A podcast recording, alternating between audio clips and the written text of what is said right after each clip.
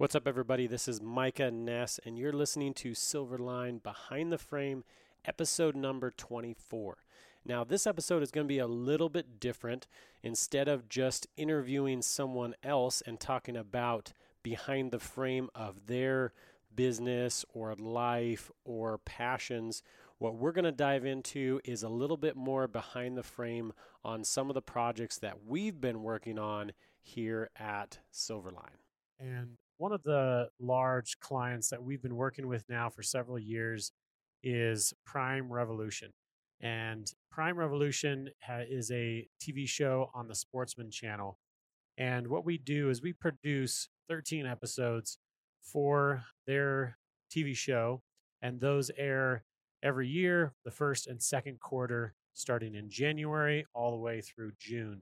And so we've already wrapped up the season four um, earlier this year, and now we've actually started filming, or we actually started filming season five before we even finished season four. So last year we went to several different places from Texas for aoudad hunting. We went to Nevada multiple times for different deer and antelope hunts. We were in Utah hunting antelope, elk, and deer, and went to our annual place in uh, Canada that the guys from Prime Revolution go to almost every year uh, for northern pike. So I end up going to a lot of really cool places. And now that the hunting season is really kicking into gear, I'm actually heading down to meet up with Clint Capurro and his son Connor.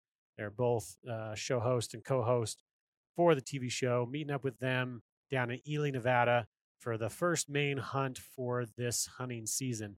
But like I said, we actually did a couple of trips already. Uh, earlier this year, we went to Canada for a muskox hunt, and we were also in uh, Africa for a well, lots of different animals hunts. And we were in South Africa with Connor, uh, with his dad, Clint, and the whole family. Um, uh, they were just missing one of the one of the daughters didn't make it along, but Michelle, Clint's wife, and their daughter Ashley and Connor and the guys were hunting with bow and the ladies were hunting with rifle and they were able to harvest uh, several really amazing animals there. That was my first experience with africa and also several of their first experiences as well and it was just really incredible. So we, we go to a lot of these different places and we've been able to now that we've done so many different episodes i mean we've gone two seasons now so 13 episodes each year each one's averages about 23 minutes, uh, which ends up being a full half hour episode once you add in commercial breaks and all the announcements from the Sportsman channel and all the guidelines that they have to follow for putting it on TV. And so we've been able to produce all of these over the past couple of years and wanted to dive in a little bit about some of the really interesting and kind of the nuances of the different uh, trips.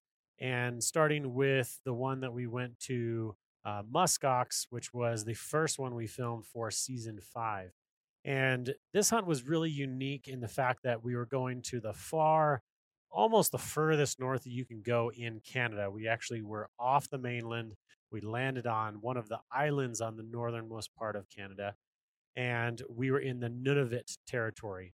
And it's way up there. We were going up there in March, which is still very, very cold. All the sea ice was completely frozen solid. We actually traveled over the sea ice to get to the location that we were going to be hunting in. So we had to ride around in snowmobiles. But before we even got there, there were several different flights that it took just to arrive there. We and I don't remember all of the specific towns that we went through, but there was lots. I mean, I think we had at least four or five different stops between the main commercial airlines down to the smaller more local jets that we flew into these different uh, small native villages. And we'd get off the plane.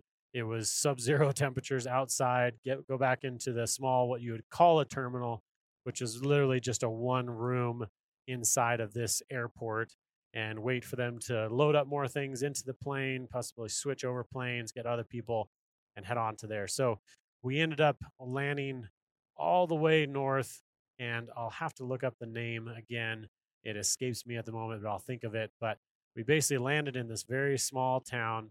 And from there, we were picked up by the outfitter. And we were able to stay in this uh, hotel uh, that is kind of the base of operations for his uh, operation. And uh, it was just, it was really incredible. This is Canadian uh, North Outfitters, and our the hospitality is really good. You know, getting us ready. He had all of the really extreme cold weather gear, and that's one of the tricky parts about you know hunting in extreme places is not just the clothing that you have to wear to survive this type of of temperature and extremes, but also the type of gear that you need to have in order to allow the camera gear to work also in that same lower temperature. So there were several different things that I had uh, incorporated into this hunt to be able to film it. And I've actually filmed a muskox hunt before. Uh, this was over in Alaska on uh, the Nunivak Island, and this is a it was a draw hunt. Two friends of mine, uh, John and Casey, uh, they live in Alaska. The first time they put in for this hunt, they drew this this uh, muskox hunt. It's very limited. I think there's something like 12 or 15 tags every year out of the whole state of Alaska, even not resident and non-resident. And so we went there, filmed that. One um, Casey ended up shooting his muskox with a bow. John shot his with a rifle. And that was kind of a first little intro into filming in extreme cold weather temperatures. So that was very similar to what we experienced on this trip. And so I kind of knew what to expect going into it a little bit, um, trying to prepare, you know, the gear and, and a lot of the stuff, you know, the cameras can actually function okay as long as you a try to keep them you know out of the snow without getting moisture. Moisture is the worst killer for for cameras and equipment. And you have snow, so it's not necessarily always wet moisture. Sometimes it's cold moisture. You know, lens freezing, getting fog on the front of the lens. So it's always a challenge. And one of the big things is is you're going unless you're staying in a little tent that would stay the same temperatures outside, your body heat and even the stoves and everything that would keep our our little cabins and places we were at warm, it's a lot colder outside. And so your internal temperature of the camera, and more specifically, the lens, since it's a sealed uh, body on that lens, is it stays a certain temperature. And if you change the temperature very rapidly, then you can form condensation in the lens. You get fog in there. And don't ask me what the technicalities of why that is. Uh, basically, the dew point is reached, and because you have this air in there, then it condenses on the outside. And, there's a lot of things, but basically, it fogs up. And you really only experience it when you're going from the, the extreme cold weather into the warmer temperature. Now, if you go in the opposite direction, where you're inside and it's warm, and you go out and it's cold, um, because it's it's basically cooling down rapidly rather than trying to warm up too rapidly. Um, you actually don't have to worry about getting the fog building up when you go outside. And so that was really nice. As long as you, you know, take your time going, you know, from there, your batteries are warmed up, those stay good, but then you move out into the cold weather. And then, but the difficult part is when you come back inside after being out in the cold, there is there is a way that you can help to eliminate that is basically using a Ziploc bag or another type of bag that would seal airtight and thin enough that it will actually allow the camera to change temperature slowly rather than rapidly. So you would put the camera and the lens, or basically everything all together, inside this bag. You'd seal it up while you're outside. So you're basically sealing this this uh, chamber, I guess you would call it, of temperature inside this bag. And then you bring it inside, and now it basically is creating this this ambient space between the inside warmer temperature and what the lens is. And what it does is it slows down that transition and it allows the moisture to naturally kind of condense on the inside of the bag rather than on the inside of the lens. Because once you get fog on the inside of the lens, it will go away over time, but it does take some time. And you basically have to try to expose the back of the lens to the temperature and kind of open it up and try to wipe it off. But even if you wipe off the surface condensation, you still have that layer and the, the temperature of the glass is actually different. And so that's one tip that I was able to use in order to uh, allow the camera, as long as you're coming in for a significant period of time. If I wasn't, and I'm just going back and forth, and I didn't have to film inside the cabin, then I would actually leave my camera bag with the cameras in it outside rather than bringing it indoors. As long as it was sealed, I'd put a waterproof cover over the backpack so any blowing snow would not get inside and make the whole camera wet. And then, unless I was going to leave it over there for a significant period of time and I needed to film inside, which sometimes you do, so then uh, there were other times when I would just basically keep one of the cameras inside to film inside and use the other one outside. But then when you have to go out and you're filming all day and you have both cameras out, then you kind of have to basically you can use this bag method to bring the temperature back to normal. And so that was and uh, the other thing you can also do is you can take the moisture absorber little packets. Now you usually get these in in products when you buy them. They're in the box. They help to just absorb any extra mo- moisture. You can actually buy them in larger quantities from camera stores, and they call them like moisture munchers, or basically it's just these little uh, moisture absorption packs and you collect them from your equipment. And then if you throw a couple of those in the bag, when you put your camera in there, when the moisture comes out and condenses on the bag, then those help to soak up more of that moisture. So, so that's a really good way to to transition from again the cold to the warm. You don't have to worry about it when you go from the warm to the cold, but occasionally you can get some uh, still some surface condensation, but you can usually be able to wipe that off. So, um, and once you're outside, now the temperature is very cold. We were down to probably minus 15, minus 20 degrees or so. And some of the cameras can, I never had one completely not function, but it would definitely slow down. So if you're trying to shoot a faster shutter speed with, photo- with photos, and because I would say one of the few, if only, downfalls of mirrorless that I can see from from our use cases is when you are you don't have a visual uh, eyepiece that is looking through what the camera sees. Now, a normal DSLR has a mirror, and so you're actually looking through the the viewfinder, and you're actually looking. It's directing basically your view right through the lens until it clicks black, where the mirror goes away and it takes the picture, and then the mirror comes back. So, um, so because of that, you don't have the instant review of looking in the eyepiece. And that's why I really like the mirrorless cameras because you can take your picture and you can review the photo right with your eye still in the eyepiece. And you don't have to go down and do what they call chimping, where you have to look at the back of the frame of the, the camera. You can keep right on your uh, subject. You can look at the picture right there and keep right on shooting. So that's a real benefit of having a mirrorless camera. Now, when you're out in the cold weather, that's one of the few times that I find that uh, it's more of a downfall be because everything is digital. It's basically your eyepiece is not an actual physical eyepiece looking out. It's a digital uh, image that it's portraying up for your eye as well as the back rear LCD screen. It's literally a, a small LCD screen that's being projected in there. And so because of that, you have these these electronic parts that have to, you know, the the quartz or the things that are lighting up basically to show your image on the screen that can get cold. And sometimes the rear LCD monitor will not work. It will actually shut off. And there's, I'm sure there's a temperature, an operating temperature that it won't go below. But typically, because the eyepiece is a little bit smaller and it's not quite as susceptible as the rear LCD screen, usually you can still use your eyepiece. So just knowing that, sometimes you might just have to run it in the viewfinder mode rather than your back LCD screen um, because you will see that it will slow down. And if you're using touch, like especially with your phone, touch sensitivity goes way down, and it's really affected. Just those those moving parts in a touch screen, it really makes it affected. So if you have a non-touch screen back LCD, it might actually work a little bit better. I always turn the touch sensitivity or the touch ability off just because so many times I'm shooting with gloves on or I'm shooting and and there's so many different buttons on the back. I'm accidentally clicking the screen when I don't want to.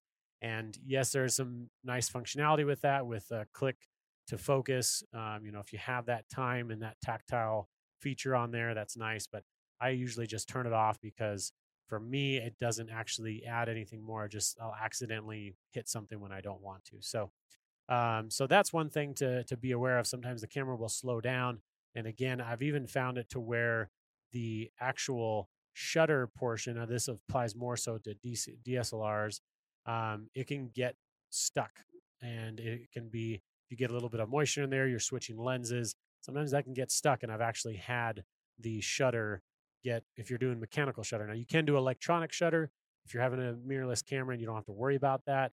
Um, but for this being an actual mechanical shutter, um, it actually got fr- you know stuck halfway closed. So I had to I literally take the, the lens off, manually push that open, and then just not closing it again using electronic shutter. So some of those are some of the things with the cameras that you know there there are some shortcomings in cold weather for a mirrorless camera, but it's not enough for me to switch back to a DSLR camera when shooting those types of um, places. And the other thing is that this can apply to other hunts as well that I find when there's rain or other moisture that happens is a regular lens cloth it's made to be soft and it's a microfiber cloth that allow you to wipe off you know dust and anything that's on your lens but it actually won't absorb water very well and it almost repels it and so when you have a lot of moisture on the lens um, you actually need a cloth that is not just a microfiber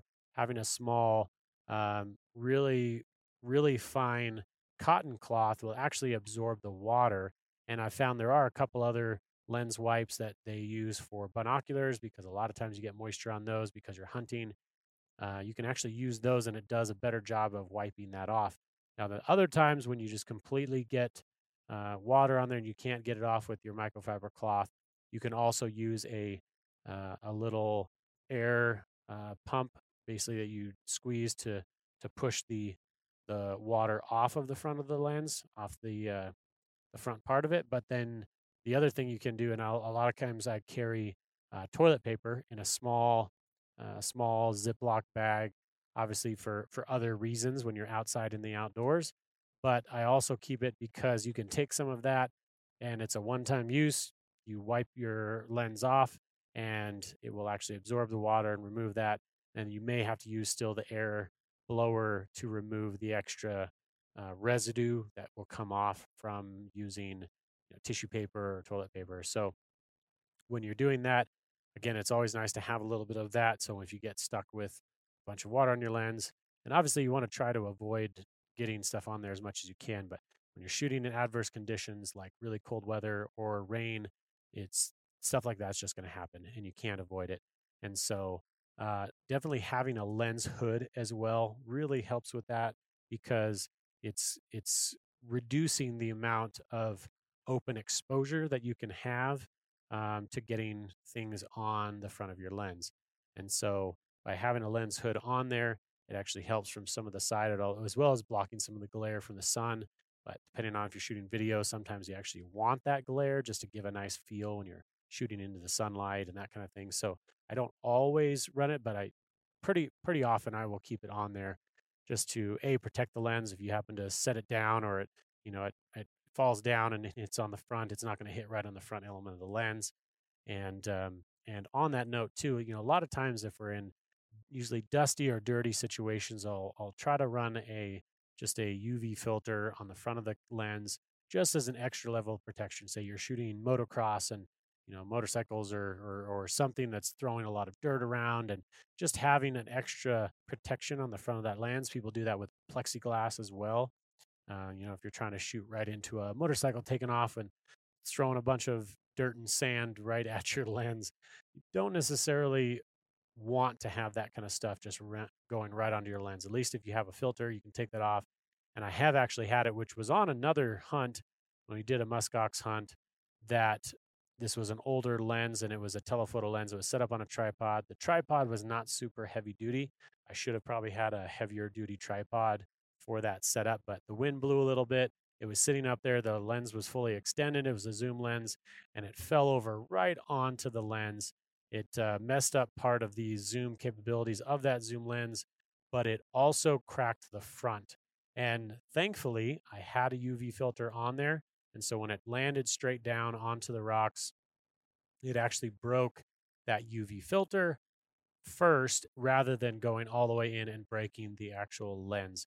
So we were able to repair the lens. It worked still, and it wasn't a complete loss. So, you know, you've got to try to minimize any of those types of things. So whenever we're filming these types of hunts and in harsh places, or even if it's not a harsh place, but you're just going through some difficult terrain or rough type of stuff that could mess up your cameras, the more you can protect against that, the better. And so on back on the uh, the muskox hunt. So when running with these different cameras, the other thing that I was running into and what I wish I would have brought rather than now I have a a backpack that I will run for all of our camera gear, and this is an f stop bag. It's a really great backpack, and I love it. Um, but for this application, because we are going in and out of the, we weren't loading up our backpack and heading out into the tundra. We we're mainly driving around on snowmobiles or snow machines if you're in Alaska.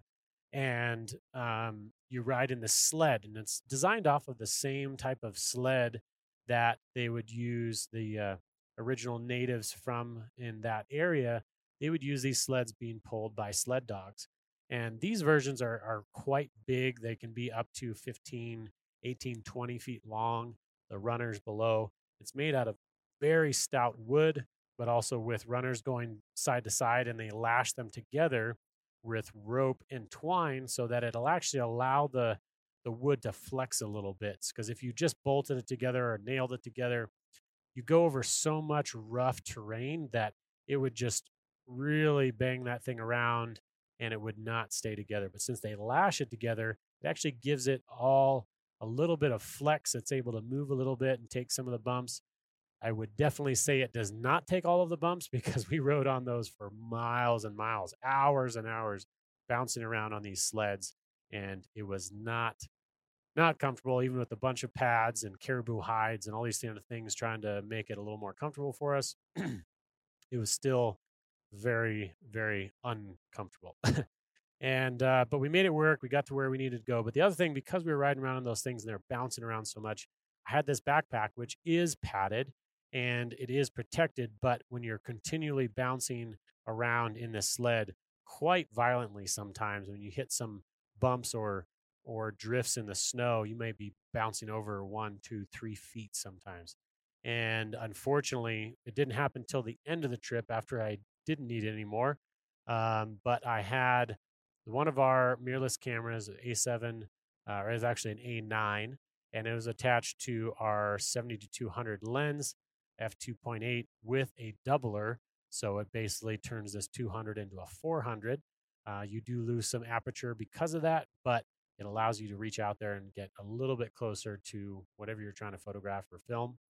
And uh, unknowingly, it was left in the backpack for our big ride home. It was a long trip back to town.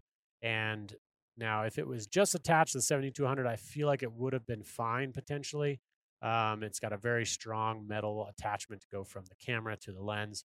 So I think it would have been okay. But unfortunately, because it had that doubler, you had two more attachment points and this large lens, you know, moving around on the end of this camera body and sitting in this backpack, bouncing around. It hit wrong and actually broke the mount off of the 70 to 200 part of the lens. Thankfully, the doubler was fine. Um, a couple of the screws got a little bit loose, um, but it was able to tighten that all that down. Thankfully, we were able to get a replacement part for that lens, and it was at the end of the trip on the way back to town after I really needed that lens. And so we avoided some uh, some issue in that part, but it's one thing to be careful of is when you are going through so much, you know, moving around and traveling and jostling, make sure that your things are secure. Ideally, in that type of scenario, you'd want to take the lens off of the body for all of that moving because then it would have been fine. You know, it can take some bumps, but at a joint, a movement point like that, it was did not hold together enough.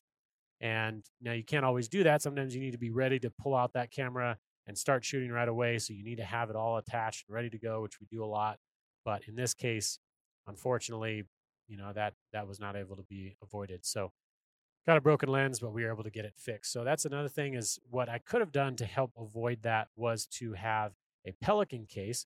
We have a smaller size uh, Pelican case that we would use, um, and that makes a, a much smaller, you know, item that you can carry around. It keeps your your gear much more protected and much more secure. You can add uh, actually Velcro straps inside of the Pelican case, which you can do also do inside of the backpack, but it still doesn't give that hard surface to protect from jostling and bumping around. And the Pelican cases are, you know, almost smash proof, waterproof. I mean, you can go through so many different things that way.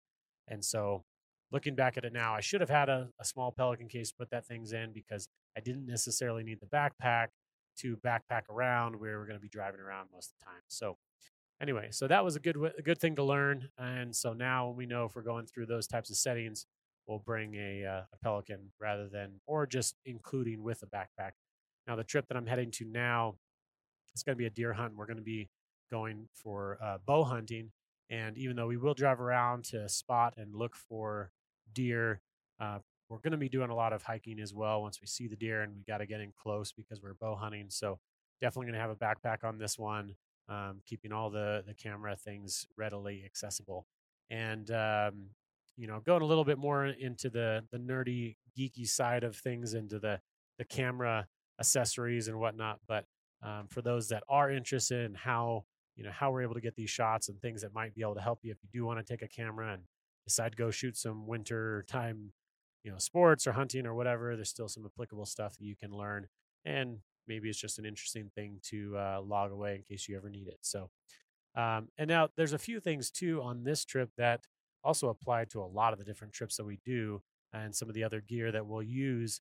And one of those is uh, made by Peak Design. It's uh, called the Capture Plus, and so it's a little clip that mounts onto. It's basically a mounting plate that mounts onto the camera, and this can be modified to match or to be mounted onto a normal tripod head, but it's also designed to specifically mount into this clip that we will attach to our shoulder straps on our backpacks or even on our waist belt, you know, bino harness, those kinds of things to be able to carry the camera and an extra lens if you wanted to, or mainly it's so that I can carry two cameras out fully accessible, both on my person. And, you know, when you're hiking, you need you got to be able to grab onto rocks you got to be able to scale up cliffs and all these different things so being able to have your hands free when you need them but also the camera is readily accessible when you need them too and you know you'll miss the shot if you don't have a camera readily accessible you can't always have it in your hand sometimes you need to put it away but you need to be able to grab it when you need to and there's been several times where if i didn't have that camera readily accessible i would have missed the shot that animal was right there. We got a quick shot and then they ran off or, you know, this thing happened. And, and so it's always good to, you know, as, uh, as uh, Chase Jarvis would say, or uh, others as well, the best camera is the one that you have with you. And even if you have it with you and it's in your backpack and it's not there to grab when you need it, you know, when you're shooting this more guerrilla style, documentary style video, you know, everything's not all planned out. You don't know when something's going to pop up, an animal or something to shoot. So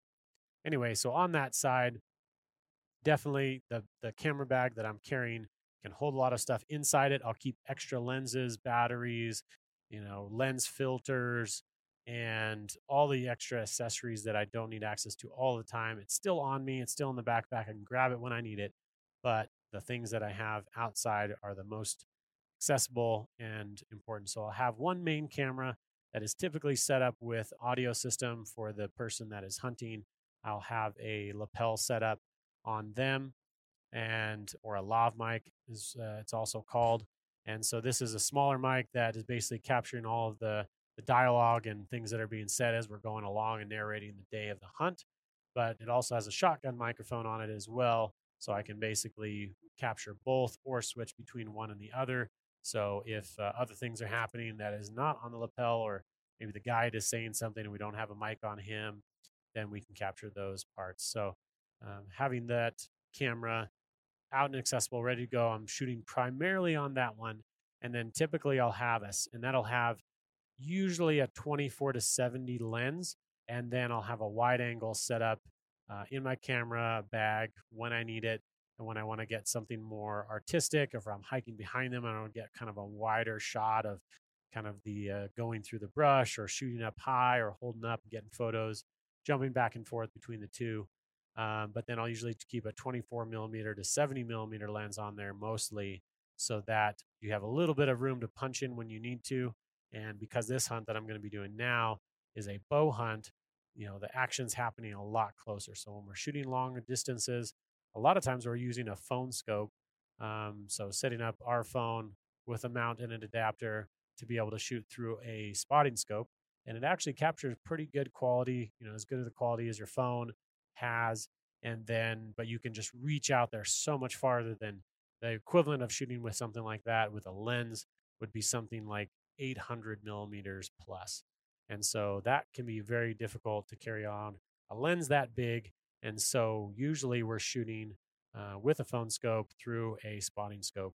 And so on this one, I'll be carrying one of those as well so that I have the option to set up those and not only help glassing when I need to, but also to punch in and film the animals as we see them, which is also really helpful for that. And then um, the other lens or the other camera rather that I'll usually keep two cameras out and accessible. One that I'm usually carrying in my hand, but I have the ability to put away if I need to. And then the other one is usually going to be more of a telephoto lens. So especially for bow hunting where there is going to be some action happening closer, the 2470 is really not going to reach out there far enough to capture the animal close enough unless they're just a really close shot, you know, 10 yards, 15 yards or so. And so I'll have a secondary camera that's usually out and accessible as well, either with the 70 to 200 uh, millimeter lens, or in this case, I'm going to have an uh, adjustable uh, lens on a Nikon camera as a secondary, literally just for punching in closer to animals when they're further away. So then, in the uh, ideal scenario, then I could set up. We have the time to do it. Sometimes things happen quickly, and you just got to pull out the camera and shoot handheld and just go for it because there's the animal. You got to got to capture it while you're there. Um, but then, you know, when we have the time, I'll set up a tripod, put the longer lens on that, punch in close to the animal, and then I'm using my other main camera, uh, capturing the audio, the things that are happening in that setting, and a little bit wider. So ideally, we're trying to capture all the action as it happens, so it's as true to life. And then sometimes, if uh, you only have time to punch in a close shot on the on the animal, then you may have to fill uh, film a fill-in shot of just you know them getting ready or holding their bow up or something like that, just to fill in of you know the shots that would have taken place before the actual shoot happened. So um, you know you got to be ready for both.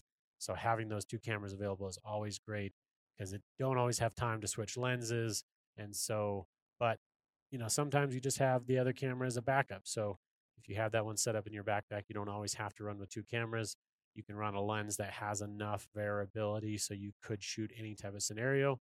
But what we found typically those lenses, because they're so big and cumbersome, you sacrifice one type of shot to get the other shot, and it's not always the best of both worlds. So try to have two setups whenever possible. And even if we have the ability or just having the equipment along, we'll set up a GoPro as well either keeping that super wide mounted on top of the camera or um, just on a little flexible Joby tripod to be able to set it up right next to the action that's happening really quick and you know to be able to capture that moment as it happens. So typically try to keep that really accessible on the outside of the pack as well as the tripod to be able to set up with that long lens. And and that's the same type of setup we had for uh, muskox as well the difficult addition to that was because we had the cold weather to deal with. We had basically thin little gloves inside of our big heavy duty down gloves that were very extremely warm, never got cold. My fingers were great as long as they stayed inside of that big glove. And so when I wasn't inside that big glove, that's when my hands got really cold. And trying to run a camera, which is a lot of metal and plastic and cold. And then you have a tripod that is also usually carbon fiber. You know, we have some pads on there too, but it's not enough to cover the whole thing. And so you're still having to work with cold items with thin gloves at times you because with the big big mittens you just really could not run the camera and so you do have to pull those off get your shot shut up shot set up you know get the dexterity you need on your fingers to be able to adjust the camera, set it up, and then quickly slide those mitts back on so you don't freeze. And we've had to apply this on on several other shoots as well. We were in, uh, or I was in uh, Ecuador last year documenting a climbing trip on Cotopaxi, which we're actually going to be heading on again this year. So we'll be recording a, a podcast on location there in Ecuador when we're uh, getting ready to climb up the mountain and talk with some of the uh, athletes as well as the people there about that whole experience. So that, we're looking forward to doing that again. But it's also it was not nearly as sub-zero temperatures as it was on this muskox hunt, but it was still very cold. We were on the mountain. There was blowing snow. It was windy. It was cold, and so we'd have colder weather over gloves with thinner under ones to be able to you know, work with the camera as well as get your hands warm when you needed to. So having the right gear makes or breaks a hunt, a hike, any type of outdoor adventure you're going to do. You need to have the right gear, or you just got to be willing to suffer when you don't. I mean, you can get by for sure with lesser stuff, and, and people do as well. But the the easier you can make that job on you can help you to you know be able to capture the shots that you need to because that's usually when the really epic or crazy shots happen is when you are out there when the snow is blowing when it's windy when it's cold and we got some really incredible shots when I was in uh, New Zealand this last year, um, filming a tahr hunt, and the wind was blowing so bad. I mean, as I was hiking up this mountain, the the wind was blowing in my face. You know, the ice is frozen and crystallized on the on my beard, and and you know, you're just just cold and it's kind of miserable. And there's times when it's the last thing I want to do is pull out my camera and try to function and, and set the settings and then try to film when the snow is blowing all over. But that is when the really incredible epic stuff comes out. And it really did on this trip too. And that film is going to be coming out uh, as well here later this fall. And so, anyway, all that to say is, you know, you have to go through some stuff to get some really good shots. And, you know, it takes a little bit of extra, extra oomph, if you will, to be able to capture those. So, one of the other items that uh, we'll bring along on some of these hunts is a monopod. And this can be helpful when you are getting close in on an animal or even just trying to set up for a stable shot in between during a stalk or at a different period of the day, you know, because you're hiking around, your hands can get tired, you're carrying this camera. It's nice to pop out a monopod just to be able to film from and stabilize more shots. And on that same side, if we are able to and we have the space when we're hiking around, we'll also bring along a gimbal. Now, this is a motorized device that will basically stabilize the camera as you're walking around and doing movement with it. So it allows you to smoothen out when you're walking, tracking, following behind somebody, doing some really interesting movement shots and that really smooths it out. So we use a DJI Ronin S that can stabilize the A7 R3 camera, and it's very simple to use, not as big as some of the other gimbal systems out there. And so it allows us to be able to really add some more dynamic feel to the shots that we're going to get.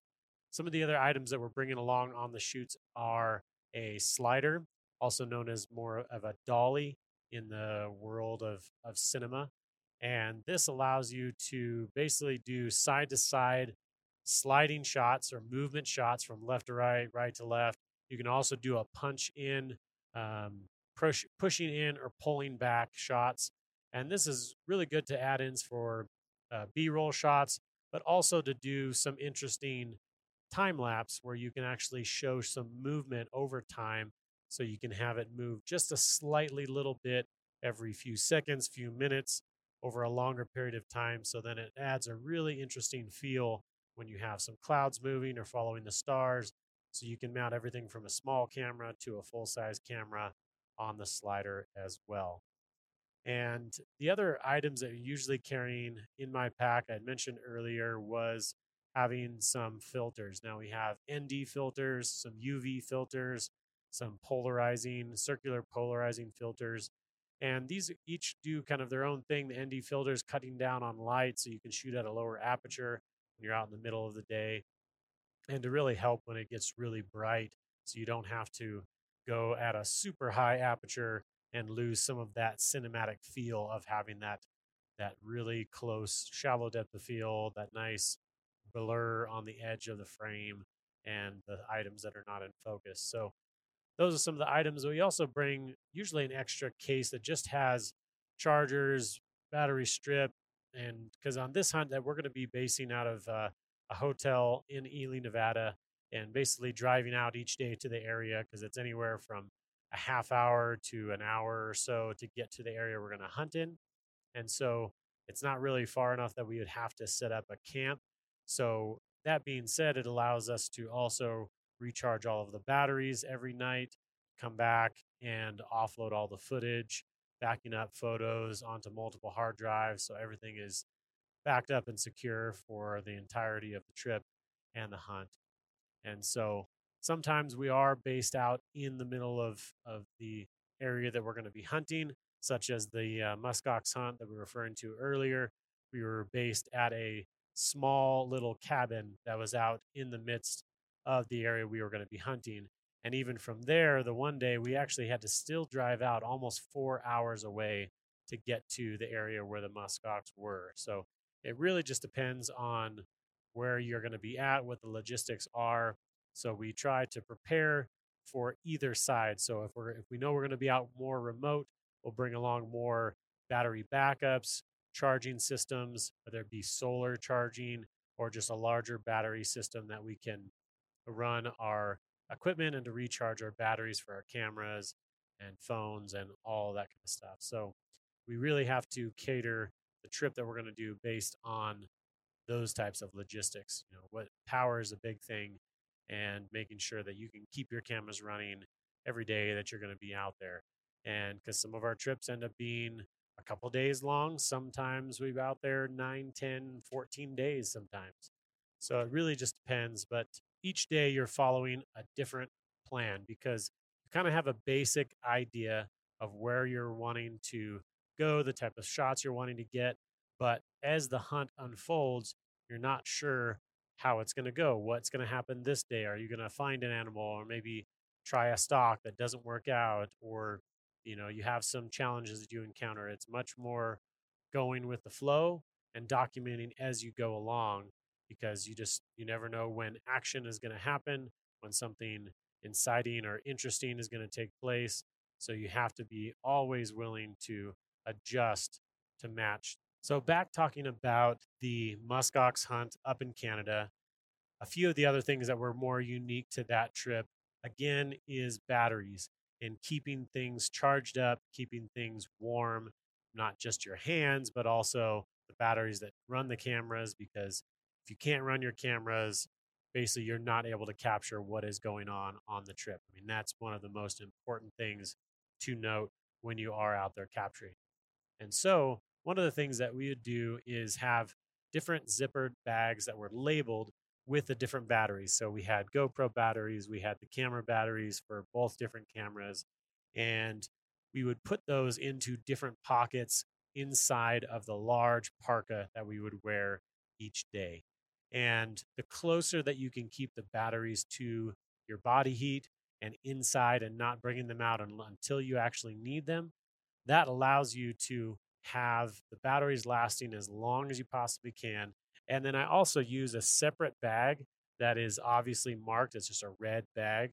And it's basically for all of the dead batteries. So once I've cycled through all of the, the, the batteries that I've used in the camera and they've been fully discharged, they need to be charged up. So I put them in this separate bag. So as soon as I get back to wherever we're going to be charging from, whether that be back at the cabin or the hotel, or even just from a small battery bank or a solar powered system, um, you need to be able to keep track of what batteries are charged up, which ones need to be charged, and the same thing with the memory cards. And so when we get back, basically all the dead batteries go into that bag. I know what I need to grab that I need. Okay, I'm going to take all these batteries and go charge them. They're ready for the next day.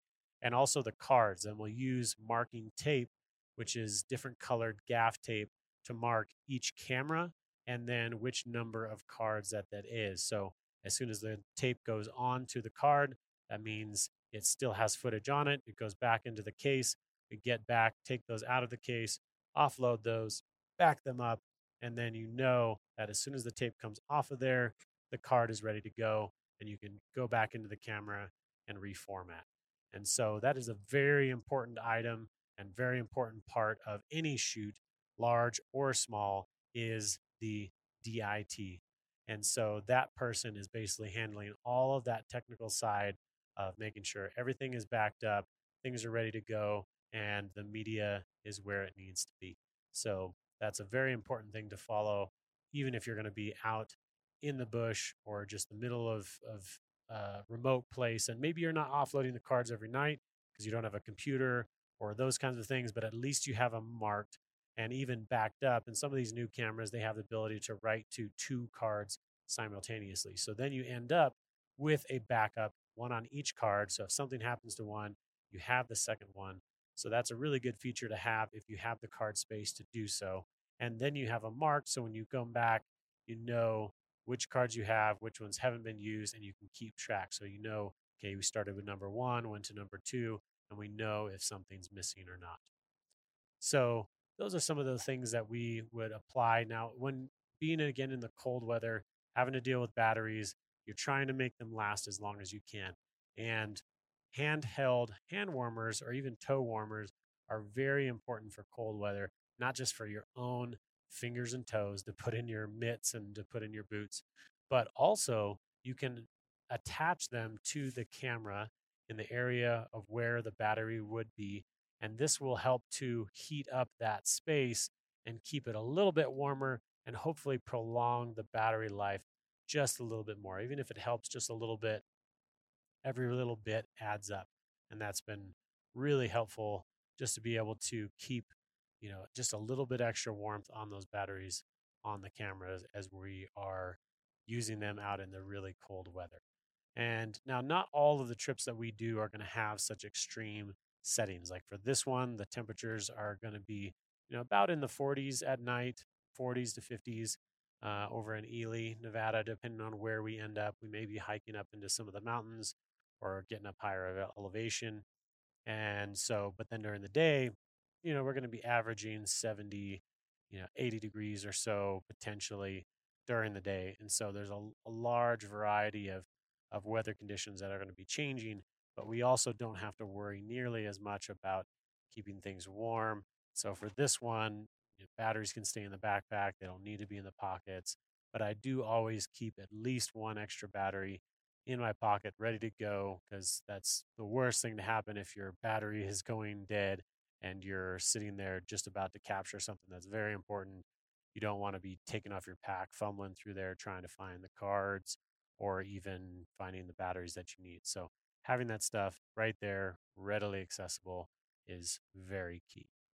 So on this muskox hunt, a typical day would start off. We would wake up, check what the weather was doing. The first few days, we actually didn't get to get out nearly as much because it was almost near whiteout conditions. The snow was blowing really hard and wind was blowing and it was just really hard to see anything to go out and look for muskox. And so we actually ended up staying in a little bit more to start off with until we had good enough visibility. Because even if you get out into the area where you're going to be hunting, if you can't see anything and you can't glass, then it's almost pointless to go out and wander around in the fog.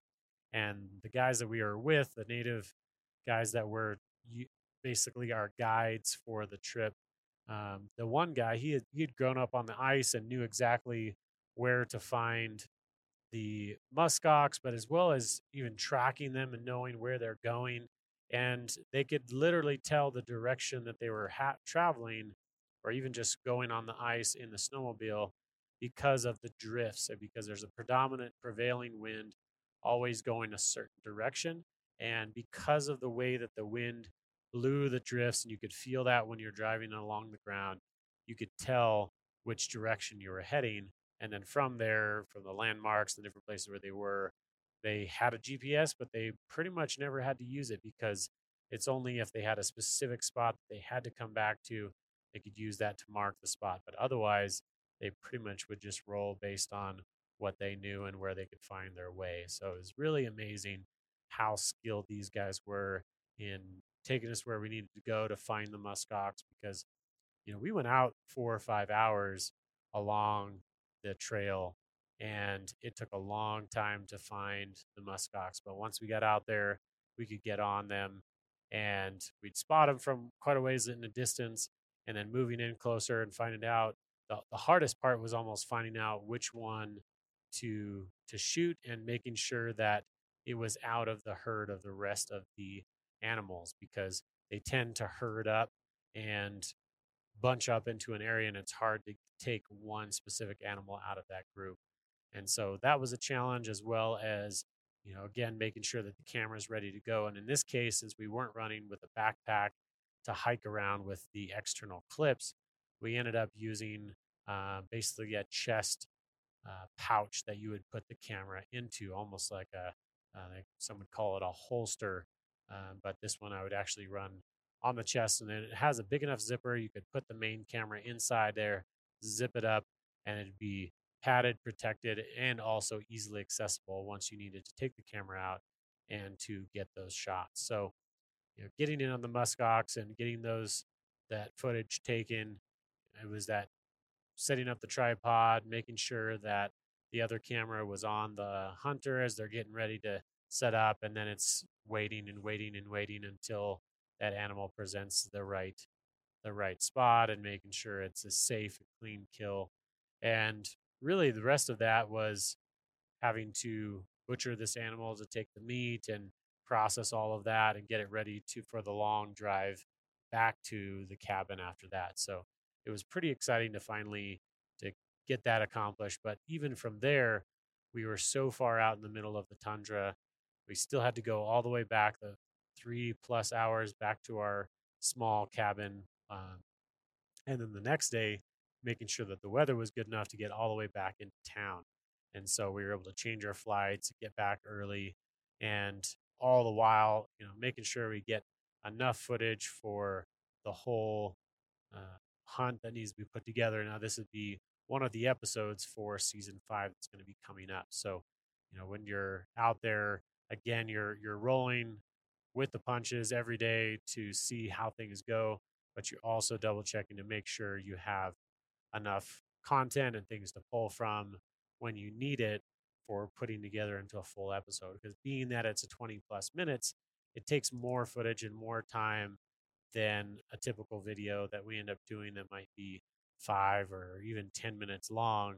You start increasing that video length, you have to make sure you have enough footage to support that and so that's always in the back of our minds when we're going on these locations and these shoots. And and and that honestly, that was a, definitely a, a, difficult one to film with just all of the uh, not only the difficult logistics that would take place, uh, but also just the adverse weather conditions that we had to put up with, the cold temperatures, and thankfully the little cabin that we had had a small fire in there inside of a wood stove, so it was able to heat the small building that we were staying in, and so that type of that part of the uh, the process was actually quite comfortable and was not you know too difficult until you needed to go out and use the restroom and the wind's blowing and the snow and everywhere and it's below zero outside. So there's definitely some some things that we had to take into consideration there and and uh, some of the other b-roll shots that we ended up getting on that shoot was a couple of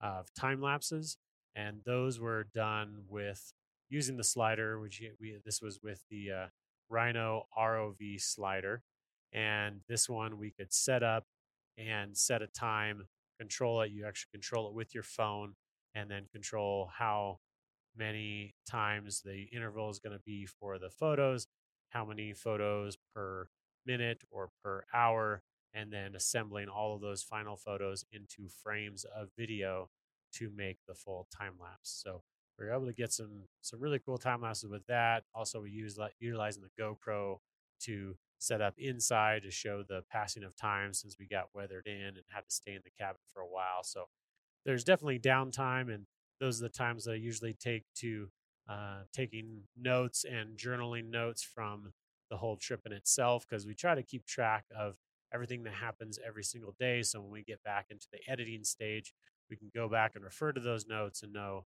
okay, on this day, this took place. These are the animals we were seeing. These are the types of the cameras we were shooting with.